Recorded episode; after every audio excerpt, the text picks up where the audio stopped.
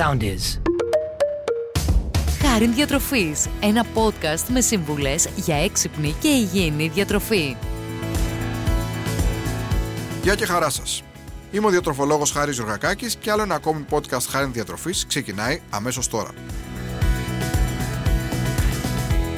Θα μιλήσουμε για κάτι το οποίο έχει αρκετό ενδιαφέρον για όσους ακολουθούν ένα πρόγραμμα απώλειας βάρους, καθώς θα μιλήσουμε για το πιο δημοφιλές και διάσημο συστατικό σε μια δίαιτα που δεν είναι άλλο από την πρωτεΐνη. Θα δούμε ποια τρόφιμα είναι οι πηγές πρωτεΐνης εκείνες που δεν πρέπει να λείπουν από καμία δίαιτα. Η πρωτεΐνη γενικότερα αποτελεί ένα από τα τρία πιο βασικά συστατικά των τροφών.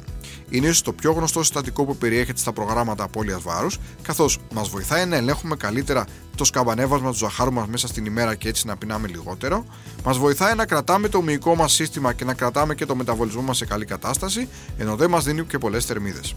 Άρα λοιπόν είναι σημαντικό κάποιος που προσπαθεί να χάσει βάρος να έχει στη διατροφή του τροφές που περιέχουν υψηλά ποσά πρωτεΐνης με χαμηλή όμως περιεκτικότητα σε λίπος. Πάμε να δούμε τα πιο σημαντικά, τα πιο διάσημα τρόφιμα που εμπεριέχουν τα παραπάνω χαρακτηριστικά και δεν θα πρέπει να λείπουν από τη δίαιτά σας.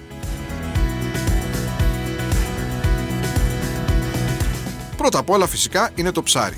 Αποτελεί ίσως την πιο υγιεινή επιλογή άπαχης πρωτεΐνης. Μας χορταίνει με λίγες θερμίδες, ενώ τα λιπαρά που μπορεί να περιέχει είναι στην πλειονότητά τους καλά ω3 λιπαρά, τα οποία εκτός των άλλων αποτελούν και ένα φυσικό φάρμακο για την καρδιά μας. Ο τρόπος μαγειρέματος επηρεάζει σημαντικά το ποσό των θερμίδων που θα πάρουμε από το ψάρι, καθώς το τηγάνισμα σχεδόν τις διπλασιάζει σε σχέση με το ψήσιμο ή το μαγείρεμα στον ατμό.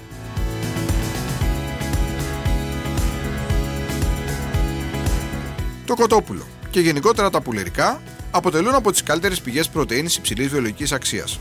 Γι' αυτό και το χρησιμοποιούμε πολύ συχνά στις δίαιτές μας, γιατί έχουν και χαμηλή περιεκτικότητα σε λίπος και γι' αυτό λίγες θερμίδες.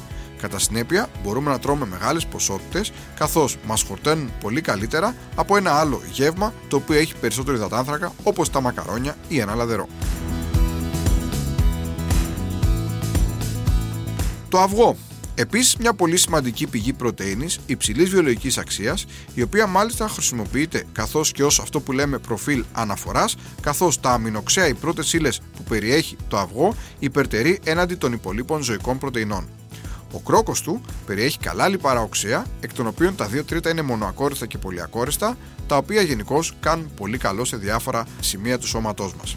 Επιπλέον, το αυγό αποτελεί μια πηγή χολίνης, ενός συστατικού που είναι απαραίτητο για το σχηματισμό των κυταρικών μεμβρανών, για τη λειτουργία του εγκεφάλου και του νευρικού μας συστήματος, ενώ παίζει και πολύ σημαντικό ρόλο κατά τη διάρκεια της κοίησης. Επίσης, αν κάποιοι το φοβάστε για τη χολυστερόλη του, θα πρέπει να ξέρετε ότι τα πράγματα έχουν αλλάξει. Γενικότερα, αυτό που θα πούμε είναι ότι η χολυστερόλη που θα πάρουμε από τα τρόφιμα και ιδιαιτέρως από το αυγό επηρεάζει σε μικρό ποσοστό τη χολυστερόλη του αίματός μας, άρα εδώ δεν θα πρέπει να φοβόμαστε τόσο πολύ.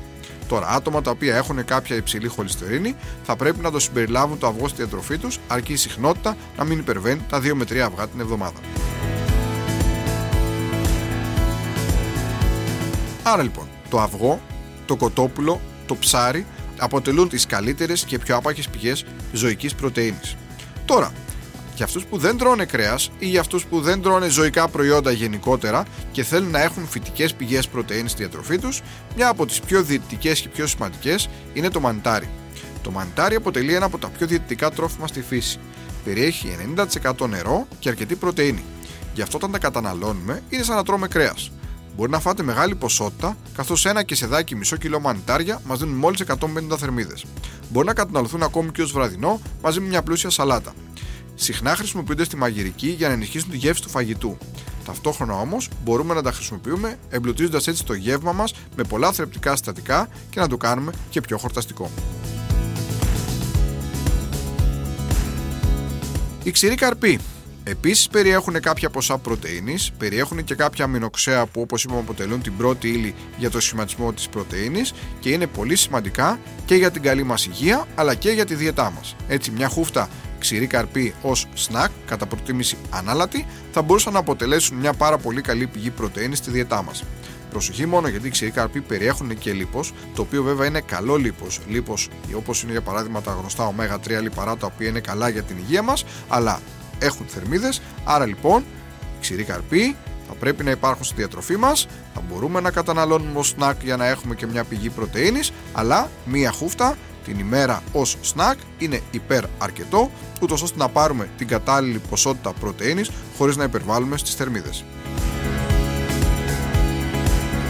Και τέλος, τα όσπρια αποτελούν επίσης μια από τις καλύτερες πηγές φυτικής πρωτεΐνης. Όλα τα όσπρια, οι φακές, τα φασόλια, τα ρεβίθια, η φάβα μας δίνουν κάποια ποσά πρωτεΐνης ικανοποιητικά και είναι ένα από τα τρόφιμα του φυτικού βασιλείου, τα οποία θα μπορούσαμε να εντάξουμε στη διατροφή μας, στη διαιτά μας, ούτως ώστε και να χορταίνουμε καλύτερα και να πάρουμε κάποια ποσά από την πολύ σημαντική πρωτεΐνη που αναφέραμε ότι μας βοηθάει σε πάρα πολλά επίπεδα. Άρα λοιπόν, η πρωτεΐνη, ένα πάρα πολύ σημαντικό συστατικό για τη διαιτά μας, θα τη βρούμε κυρίως σε ζωικά τρόφιμα όπως είναι το κρέας, ιδιαίτερα στο κοτόπουλο και το ψάρι και το μοσχάρι, απλά το μοσχάρι ή άλλες μορφές κόκκινου κρέατος έχουν και λιπαρά. Άρα λοιπόν προτιμάμε ψάρι κοτόπουλο, θα το βρούμε στο αυγό. Άρα λοιπόν αυτά αποτελούν ίσως τις τρεις καλύτερες πηγές ζωικής πρωτεΐνης στη φύση. Ενώ όσον αφορά τρόφιμα φυτικής προέλευσης, το μανιτάρι, τα όσπρια και οι ξηροί καρποί αποτελούν επίσης πάρα πολύ σημαντικές πηγές πρωτεΐνης. Άλλο ένα ακόμη podcast Χάρη Διατροφής έφτασε στο τέλος του. Ήταν ο Χάρης Ζουγκακάκης, διατροφολόγος, διαιτολόγος. Μέχρι το επόμενο podcast, σας εύχομαι να είστε πάντα καλά και να προσέχετε την υγεία σας. Ακολουθήστε μας στο Soundees, στο Spotify, στο Apple Podcasts και στο Google Podcasts.